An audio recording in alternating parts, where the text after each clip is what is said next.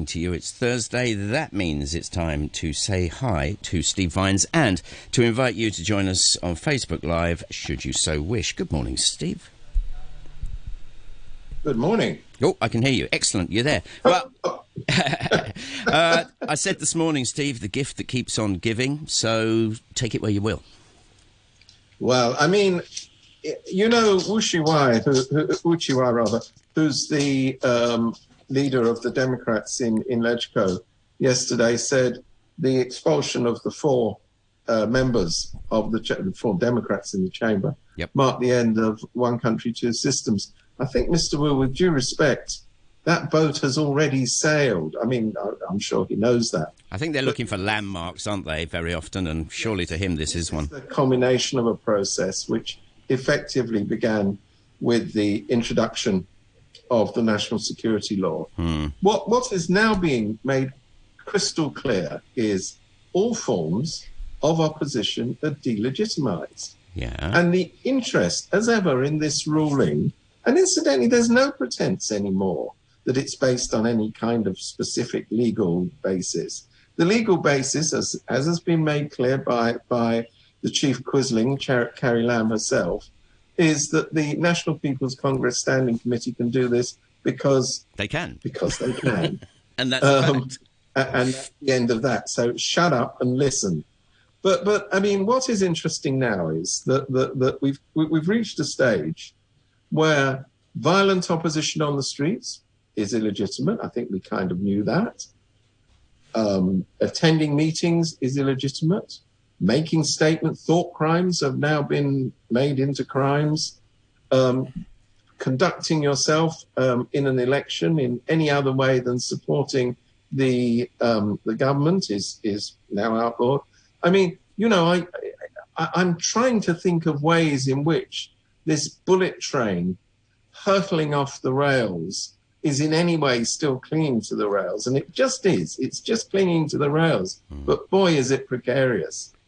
But the, the thing that made me laugh most, and, you know, you've got to you've got to pluck out a little bit of humour in these dark circumstances, is the uh, absurd idea that that the NPCSC, God, we've got to get used to this alphabet of names, um, made this decision because Carrie Lam asked them to do so. Oh my goodness me, Carrie Lam doesn't scratch her nose unless she's been instructed by Beijing to start nose scratching she was obviously told, "You will make this request. We will respond to the request." In the I think we all kind of really we're not, we're not, stupid, are we? Especially Morning yeah, Brew listeners. Exactly, but I mean it, that that line was trundled out. But what I liked about it was this kind of wonderful circular argument that, that she deployed, very reminiscent, incidentally, of the argument she made in justifying the introduction of the um, extradition laws which, if, if you remember, she said was a mere technicality. Mm. There was a,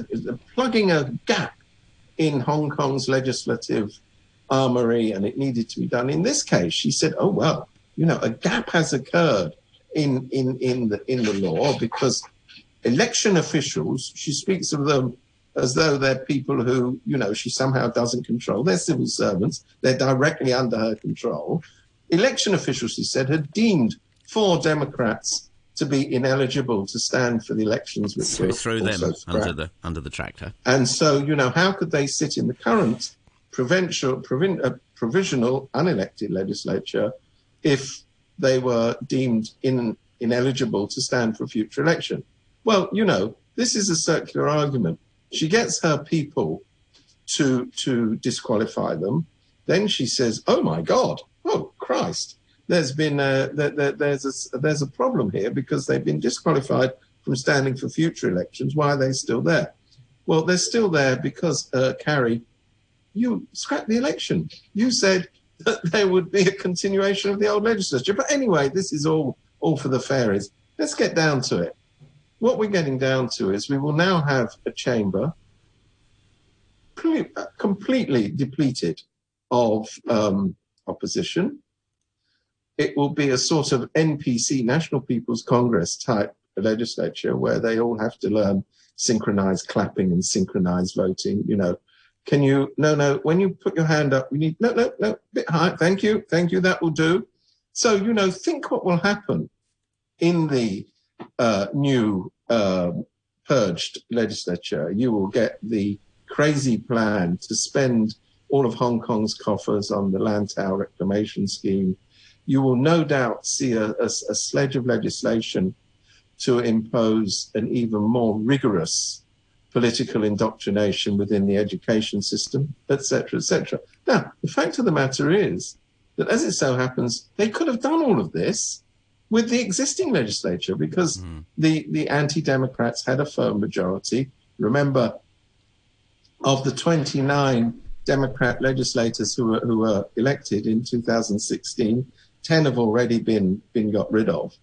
So, so there was no question that any of this legislation would have gone through, but that wasn't enough. Beijing needed revenge on those who had had the temerity to vote for the opposition and to install opposition members in the legislature. Beijing had to make it crystal clear opposition is futile and will not be tolerated. Yeah. This is what this is all about. It's not about passing laws or not passing laws. I mean, that's all sewn up already. This is, you know, this is history. I've got a question for you about this, Steve. Um, Sorry, I've got a question for you about this, and yeah. it's the possibilities here are quite interesting because you may say, well, everybody's going to be on the same side, barring two, of course, who's sticking around, and uh, everything's going to be hunky dory. But I have a feeling we're going to see a massive influx of, you know, infighting amongst the pro-government, pro-China people because I'm pretty sure they're not all best buddies, shall we say? Well, let's let's let's look at that. I mean, that that is a possibility. I mean, there is infighting in jockeying for position. I mean, that that that much is clear.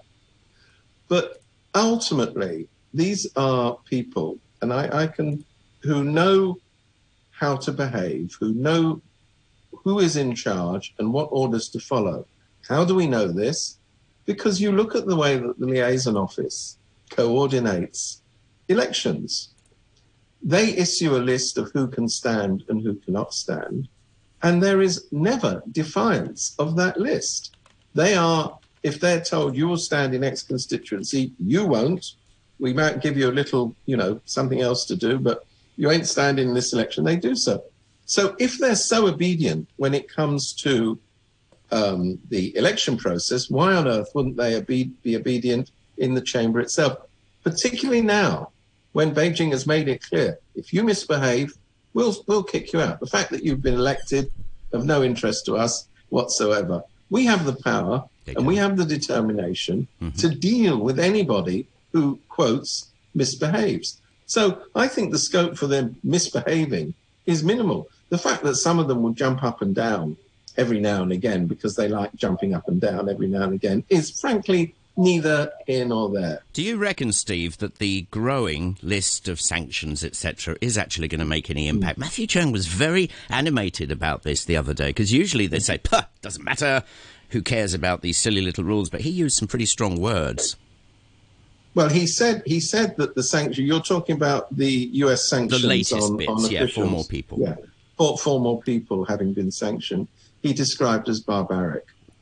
Yeah, so usually it's um, oh, we who cares? Well, that, that's incidentally that's just echoing what was said in Beijing, but you know, as ever, that's what happens nowadays. Barbaric. I'm just looking at that word. Is that more barbaric than arresting twelve Hong Kongers, keeping them in detention, depriving them of legal representation of their choice, depriving them of contact with their families? I mean, the list of what's happening on that front is is long. Is this really barbaric? Well, what's it's interesting just the word is, he chose to use. I mean, there's no point. I, well, it, he didn't that. choose to use it. Beijing told him to well, use it because they think. just used it before. But what I'm saying is, you know, you, you, you can jump up and down, and you can say that it makes no difference, which is in fact what Carrie Lam said when she was sanctioned, and what the others have said. And then you're saying it bar- it's barbaric. Well, it's one or the other. It either makes no difference or it's barbaric. Make your mind up, boys. It has been suggested that the choice of words kind of depends on how much interest in going to the States various characters have. And that's only human nature. I think, I think the choice of words kind of de- is determined by by what words have been used in Beijing and what are going to be uh, echoed down here. I, honestly, barbaric though. What what whatever happened to who cares? And you are, you know, we don't care about you, America. Do what you like. Do your worst. But to say Well, I something mean, like know, barbaric means. I mean, they, as I say, they can't get their story straight. They say we don't care; it makes no difference, and then they say it's barbaric. Well, you know, usually barbarity does make a difference. I'm just saying. Yeah, I know. What you're, fact. I know what you're saying. But anyway, my question was, what do you reckon? They're drip feeding these sanc- sanctions. Are they having much teeth? I mean, actually, we're not going to know because it's to do with people's personal lives. Well, I, I, I I think the sanctions are part of a, a, a bigger process. I mean, there's the ending of extradition agreements between Hong Kong and other jurisdictions. I see two, two more countries have, have joined that Yeah. process um, recent, in the last week. There is the steady. Um, how can I put this? There's the steady. There's this steady impression being created that if you want to be in a secure, predictable, and safe centre to conduct international business, Hong Kong almost certainly is not going to be the place you're going to set up a new So, so we're, we're kind of talking about cutting off noses to spite faces here, and Well- Well, as ever, I mean, as ever, in the Communist Party um, philosophy, control comes first, consequences come second. So, you know, it's always been party before profit. In this case, it is, um, oh, well, yeah, Hong Kong, yeah, they can go. We're, we're, we've got we've got a great big Ah. financial center in Shanghai. We've got a great big technological center in Shenzhen. Hong Kong, full of unruly, disruptive people. You know, frankly, they're a pain in the do jars. Um, but what about the notion of money, Steve, hitting people in the pocket and stuff? That's the lang- Well, that's the lingua franca in this part of the- world. But the point is that uh, alongside that indifference, I mean, this is why things are so complicated. Very. The, the, the Communist Party is, is staggeringly cynical. They always believe that at the end of the day, all that matters to overseas com- countries and companies is whether they can make a profit or not. Yep. Uh, they may well be right about that, incidentally. But the fact of the matter is that overseas governments and indeed shareholders in overseas companies, as we've seen in the case of HSBC, are concerned about other things. They do have a value set. They are concerned about the conditions in which companies can operate within China, and Hong Kong, of course, is part of China.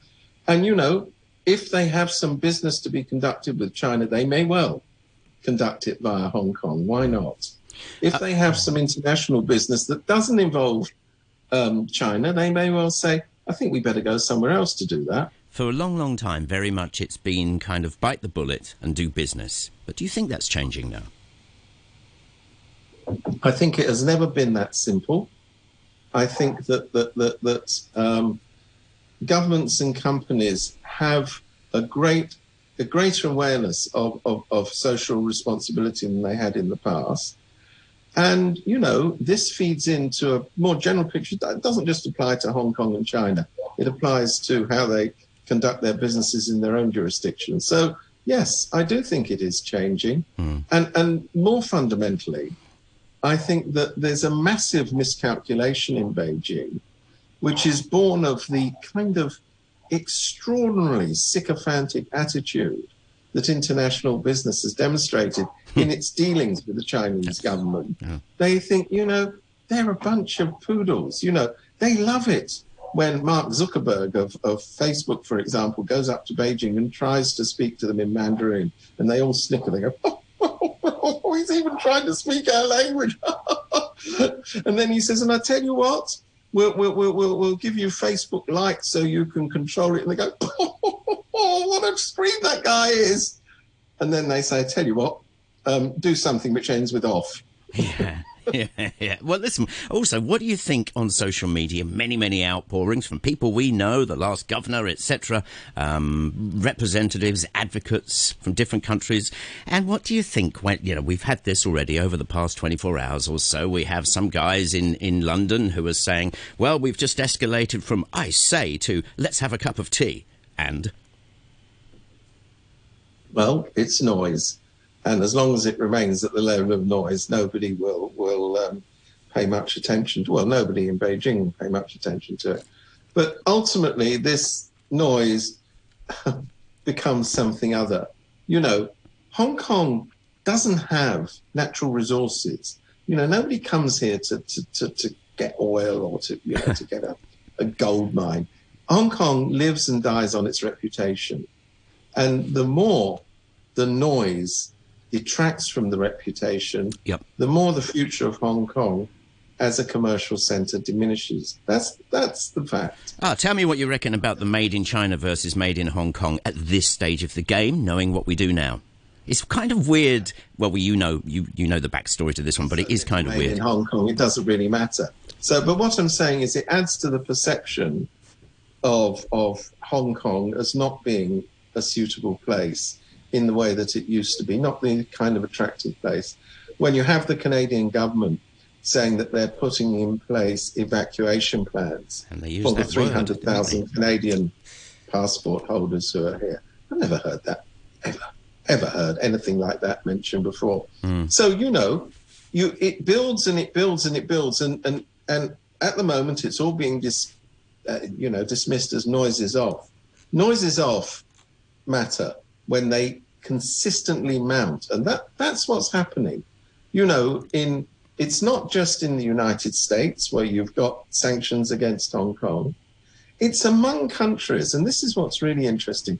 It's among countries that have made an enormous Herculean effort to um, forge closer relations with the PRC. I'm thinking about Japan, I'm thinking about Australia. These countries are now saying, you know what? We're going to have to rethink this. All right, we're going to have a quick break for the news. Uh, chew it over. Message from Bright says if China's plan is to concentrate more on itself internally, then Hong Kong is not going to be so important. He speaks sense. Right, we're on Facebook Live if you want to join us. Nearly time for us to get to the news. So, before we move on, Steve, what about Bright's little comment there? If China's plan is to concentrate more on itself internally, then I guess logic says that other things are going to go by the by. Well, yes. I mean, it, it, in fact, the five-year plan that was was announced last week makes clear that that is the intention. China should be more self-reliant, less focused on its export-led industries, um, should be developing resources within the nation. Is this because doors are closing in various places around the world, especially with technology? It is. It's a pragmatic response to to the reality that that these great famous supply lines that China had with the rest of the world could well be diminishing. And it works both ways because, of course, China is very worried about the shortage of, of computer chips, which they're now facing because those supply lines are cu- coming into China as well as going out. Sure, So- we forget about that, don't we? we do, we do. And, you know, within this, because we, we need to be very clear about what's happening within this, I think Hong Kong has a role within China. But does Hong Kong have the international role that it that it once had? That's what is doubtful. What is Hong Kong's utility to the rest of the world in business? That that's what's in question. Hmm. And you know, if if Hong Kong becomes a commercial centre for southern China, say, although that's not even clear that that will happen. But if that was so, Wouldn't that go up the road a little bit to the Greater Bay Area that's being picked up? in, indeed, my very favourite place, the Greater Bay Area. I haven't heard from that for a long time, as I call it, GBA. Act, act. I love it. But yeah, I mean, so you know, I mean, it, you know, let's not be apocalyptic about this. It doesn't mean Hong Kong has nothing to do. There's still wicked things, a yes. shrunken- It has a shrunken uh, role in, in the global economy, which of course is is to those of us who, who are deeply embedded in Hong Kong is very sad. We want Hong Kong to have a great blossoming future, but you know that doesn't seem to be the plan at the moment. Incidentally, I mean, I've got to point out, you know, last week um, Carrie Lam was in Beijing, and uh, remember she postponed her policy address on the grounds that she had to make this key visit to Beijing and she'd come back laden with all these financial goodies that would help Hong Kong's ailing economy. Um, first of all, she was only allowed to meet the second tier members of the leadership. I mean, all this business about her meeting the bosses, that's kind of out the door. And where are all these economic goodies? You know, do you seriously We'll find out, think, won't we, in next week or whenever well, let me let me ask you the question: Do you seriously, for one nanosecond, believe that if all these fabulous things were offered, we wouldn't have heard about it? Honestly, it's it's for the fairies. It really is. I mean, she personally is treated as as you know the postman who, who's arrived without the letters, and the attitude now towards Hong Kong by the leadership is, oh, they'll do what they're told. Let's not bother with talking to them. They'll give us some them some instructions, and they'll carry them out in the best way they can. That Carrie Lam woman, she's not really very good, but we don't really have anybody else at the moment. You know, that's where we are.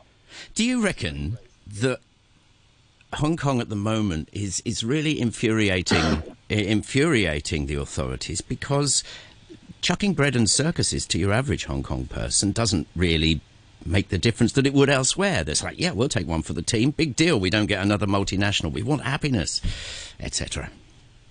Well, I, I, you know, I've always had high regard for the intelligence of people in Hong Kong. And we saw during the, um, we're still in it, the coronavirus crisis. Yeah, we may be in it a bit have- more as well if indications are correct. We may indeed, but you know, we've we've seen these cack-handed government attempts to dole out money to citizens, um, including the, the the one-off cash payment, which was a scandal. Um, and you know, people say, "All right, we'll take the money," but you're still a bunch of yeah. Listen, um, Steve, Bright, on a on a family radio station. Bright's on fire this morning, but I've just read his message here. It's on Facebook Live. Interesting always. Well done. He said, I would suggest those who have just resigned go and take a good holiday by themselves in China and travel all over second class in local hotels and understand the mentalities of the people and how big it is. Then their attitudes would change. On paper, Bright, brilliant, but how many of them are actually not, not allowed to go? Well, how many of them still have their re-entry Or permits? Da, da, da. How thank many of them, if they have their re-entry permits, uh, wouldn't be facing a rather longer stay in China in, in a confined You know what he's getting at, though. I mean, you know, I know what he's getting at, yeah. But I mean, I don't think the people who've been expelled from LegCo are under any illusion of what the circumstances are on the mainland. I think what they're saying, and what a lot of people in Hong Kong is saying, is, oh, by the way, Hong Kong is a special administrative region of China and was supposed to be different. It says so in the law. All right, just to wrap this up, Steve. I mean, many, many things going on at the moment. This, whoa, it's just going so fast. It's not funny. It's a very different place. But is a lot of this not to do with stability, etc., etc.? Is it quite simply because at the moment Hong Kong is in the naughty corner? Yes, I think. I, I, I mean, I don't think that's a, a, an unreasonable characterization. One thing that the Communist Party always does is, if you defy them, you have to be punished. I think that's really a major part of what's going on. Punishment. That is why people have to be thrown in jail. People have to be denounced on anonymous hotlines. People have to be kicked out of their jobs, etc., etc. That's one aspect. The other aspect is that through punishment you exercise control. So it's not just vengeance, it's vengeance with a purpose. The purpose always is control. But then you get a lot of the young people here who say, essentially, I know you're going to lock me up and do whatever to me. Bring it on. Well, that's and, and of course the problem with with delegitimizing peaceful opposition, writing in newspapers, um, participating in elections, is you make no distinction between that and violent activity against the regime. So what you're basically doing is radicalizing people, not making them more obedient. I mean, you may ma- you may manage to dampen the fires of result mm-hmm. of, of revolt rather, but you don't do it permanently. And by the way, in case anyone is in in any doubt, what Hong Kong is also creating is big universities of rebellion by throwing so many dissidents into jail. This happens every place that where this has occurred. You create universities of dissent, and there is no exception to that rule. And Hong Kong should know that if you fill up the jails with literally tens of thousands, because that's of Like-minded people people. You you will get a result. Mm. Let's talk about um, perhaps the result you wanted. You got it. A couple of the little things here. Somebody's just popped us a message up there saying the more the USA shouts, I'm sure visas will go up in price again. We've got these little jabs and visa prices for foreigners. I mean, um, that's that's a small consideration, but it's a barometer. It may well happen. I mean, yeah, there's there's all sorts of unexpected uh, repercussions from this. Mm. And, and incidentally, I mean, just, just one we didn't touch on before, but let me just throw it in. Mm-hmm. When you have um, the new NPC LegCo, you will also see very rapidly the government introducing its its master scheme for emptying Hong Kong's coffers through the massive Lantau Tomorrow reclamation program. You know the great the great gift that keeps on giving to property developers. That will go through. I mean, it, it, it's horrendous consequences for Hong Kong's environment, horrendous consequences for Hong Kong's financial stability, horrendous consequences for the whole way of organizing what is essentially one of the prime tasks of government, which is to house and maintain the, the if you like, the happiness of the population in a, in a sensible and orderly way. Mm. This, this, this project puts all of that at risk. And, you know, in a, in a tame puppy dog, sorry to puppy dogs, I like puppy dogs, but in a puppy dog LegCo, that will go through on the nod. I still, I still, ha- yeah, I still, I still have this sort of niggling thing that I said to you earlier about, you know, the, the destructiveness of infighting amongst people who are supposed to be on the same team. Let's see, especially when it comes to that issue, Steve. We'll make a mad two dollar. We'll make a mad two dollar gamble on that. All right, you're on. All right, time for a couple more. Very quickly, um, talking of of of, um, and these are very disjointed thoughts. Sure. Um, I'm glad to see that journalists in the mainland are now um, subjected to a test on Xi Jinping thought. I, I, just mentioned that because I think it would be a good test for those of us here. You know, do you know what, what the great leader thinks? Um, have you read the book? Can you quote? Can you can you recite accurately um, everything the great leader says? I mean, you know, it's, it, it, could be coming this way. Is this is this an it, unconnected issue, Steve, that you're just bringing up here? Because everything seems to be connected in some way to yeah, everything I know. else. I was I was when I said unconnected, I was joking.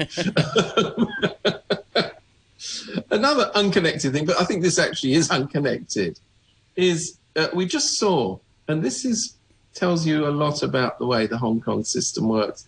We just saw that the two big, uh, well, the two big, the only two, the two monopoly electricity suppliers have generously agreed to freeze prices for the coming year.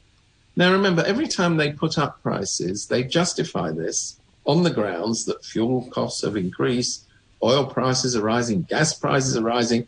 Therefore, we have no alternative but to rise to, to raise Market our prices forces. to the consumers. Yeah. When oil and gas prices are going down, strangely, it's like rent, isn't it?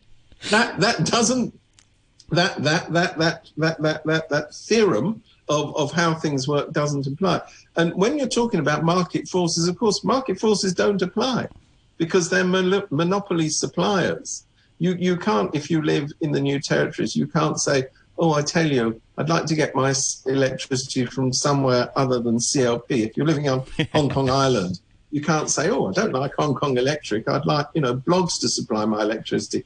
It's a monopoly. Yeah. It's a government controlled monopoly. And the government sits in the background going, oh, dear, oh, this is all very common. Oh, oh, dear, oh, I'll tell you what, we'll do nothing. Yeah. They're very good at that. How do you reckon everything that's happening at the moment is going to affect people here? Just the day to day stuff. You've talked about the electric companies. Let's talk about rents. Let's talk about travel expenses. Let's talk about this. Is it going to have any impact, in your opinion, at all? I mean, landlords are always well, at the top of the target list. Let's actually, this this is this is perhaps the point, is it not? Um, let's let's not start at the top of the tree. Let's start at the bottom of the tree. We have rapidly rising unemployment, and remember, at the end of November, the government subsidy scheme to various companies comes to an end. The unemployment figures will spike. This isn't some clever economic modelling prediction. It is an tr- absolute certainty. unemployment will spike. You've got high levels of unemployment, much higher than the 6%, which are indicated by the official figures, because they don't take account of the great, great legion of part time workers in Hong Kong. So that for people in Hong Kong who are poor, the stark reality of even greater poverty. Remember, 20% of the population already live below the poverty line. The stark reality of poverty is going to come closer. For other people, so called middle class people, they're not going to be getting um, wage rises in the coming year. That's inconceivable. Much more likely they'll be seeing their pay curtailed. It's going to be a really, really tough time and you have a government that has no idea, no idea whatsoever yeah. how to deliver. I'll tell you what, Steve. I'm practicing my burger flipping skills. That's for sure. Can we can we wrap up? Can we wrap up with a couple? of... I'm in the catering industry. There's nothing wrong with burger flipping. Can I just say that? Let's just just wrap up with a couple of little ones. First of all, um, yeah, hello, Pinky. He says we're totally different topic.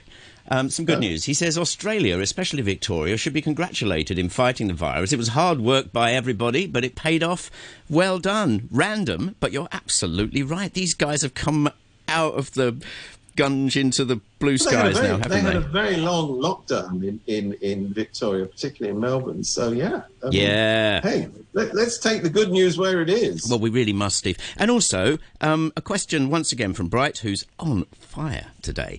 Um, on the thing about electricity bills, he says, What happens to the erection of all the solar panels and the NT village roofs? Now, I don't expect you to know this, but it's a knock on. Now, we've been told get solar for a long time. A lot of people have been really good citizens and they've done it. Have you got any ideas? What what is the future of that? Yeah, he says what happens to the erection of the solar panels. I'm assuming, Bright, that you mean with um, with relevance to the freeze and all that kind of stuff. Well, I mean, the the the interesting thing about that is that it is, in fact, an attractive economic proposition. It's a very cool for idea. households because not only can they get free electricity if they invest in solar panels, but they can sell some of it back to the system. Mm. I mean, this is something which is very, very small scale at the moment uh, and could well grow. But I tell you what the problem is. Yeah. To invest in this is really, really expensive. no, no kidding. so at a time when everybody is cutting back, you know, when wages are being reduced, etc., etc., are people going to make this massive investment gamble? True, true. On solar panels. And remember, that means you've got to stay in those premises for a very long time to get your return on that investment. And people in Hong Kong, as we know, move about a lot. So it's it's a great thing. I'm all in favour of it, but let's look at the practicalities. I'm not sure how many people at the end of the day, particularly right now, yeah. are going to make that kind of large investment. And just before we say goodbye, hello to Steve H, who says, How does Steve think Trump will eventually leave the White House? Willingly or with the help of US Marshals? Or, I would add, in white coats? Anyway, what do you reckon? I, the simple answer is I don't know, but my guess, my guess is There'll be sound fury. There'll be, you know, there'll be tantrums. There'll be banging on the floor. And at the end of the day, the back door will be open and he'll go out of it. Steve, let's leave it there. Love your work. We'll talk again next week right here on the Morning Brew. Thanks very much to Steve Vines.